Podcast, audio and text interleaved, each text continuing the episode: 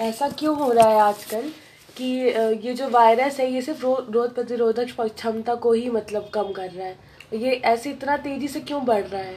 ये बताइए। तुम्हारा कहना ये है कि आजकल के समय में ऐसे वायरस क्यों पैदा हो रहे हैं जो लोगों को जल्दी से जान से मार देते हैं? हम्म। देखो सबसे पहली बात तो ये है कि ए, हमको ये देखना पड़ेगा कि हमारे जीवन शैली कहाँ से शुरू होती है।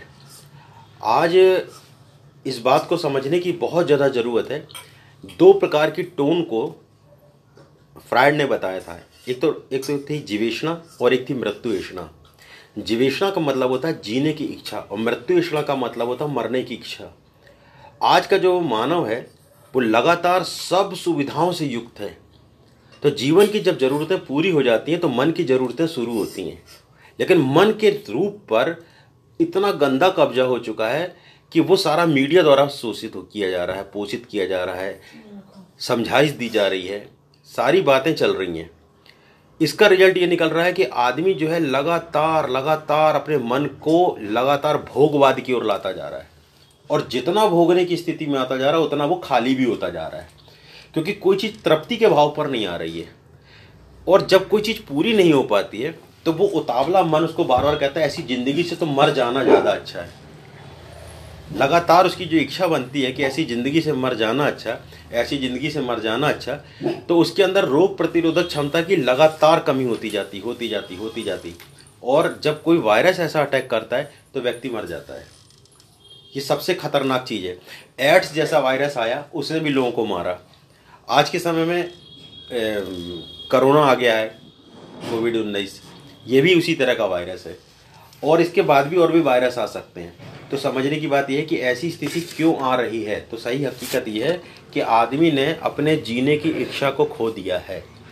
जब तक मनुष्य अपने जीने की दोबारा इच्छाओं को पैदा नहीं करेगा, तब तक वो मरता ही रहेगा।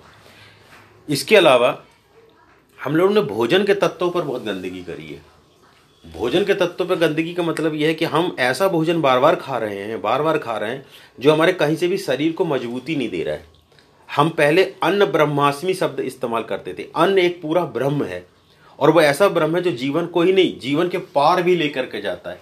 लेकिन आज हम कैलोरी जब से जान गए तब से हम भोजन के अंदर कैलोरी ढूँढने लगे भोजन खाली कैलोरी नहीं है, भोजन एक बहुत बड़ा अवसर है। तो इसीलिए व्यक्ति ऐसी बीमारियों का शिकार हो रहा है। इसके बहुत सारे तरीके हैं जिसमें आदमी अपने आप की रोग प्रतिरोधक क्षमताओं को मज़बूत कर सकता है, व्यवस्थित हो सकता है। और नए जीवन को जा सकता है। ये वायरस ये सिद्ध करके जाएगा कि मनुष्य को अंदर की यात्रा करनी है या बाहर की यात्रा करनी है। जो व्यक्ति भीतर की यात्रा करने की दुनिया में आएगा, वो व्यक्ति जागृत होता जाएगा, समझदार होता जाएगा, उसके अंदर हर चीज़ प्लस होगी। और जो बाहर की यात्रा करता जाएगा, वो व्यक्ति लगातार खाली होता जाएगा होता जाएगा होता जाएगा। तो देखो आज की स्थिति में इस वायरस के माध्यम से प्रकृति ने एक संदेश दिया है। और वो संदेश ये है कि आज मंदिर, मस्जिद, गुरुद्वारे सब बंद हैं। यानी परमात्मा के लिए अगर बाहर भागते थे तो वो सब भी बंद कर दिया गया। एक बार तो समझो उस बात को कि हमें भीतर लौटना है। अब भीतर लौटना है और पंद्रह दिन तक अगर पूरी दुनिया को, भारत को, जमाने को बंद कर दिया जाएगा तो आदमी कैसे बाहर जाएगा? वो पागल होएगा। क्योंकि उसको आदत नहीं है कि बैठने की।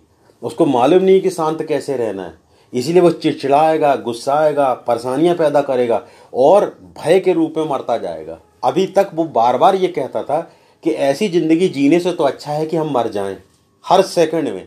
अगर एक ठो फुल्की फूटी हुई निकल गई तो ज़िंदगी खराब हो जाती थी। यदि कोई खराब कपड़ा उसके जीवन में आ गया तो ज़िंदगी खराब हो जाती थी।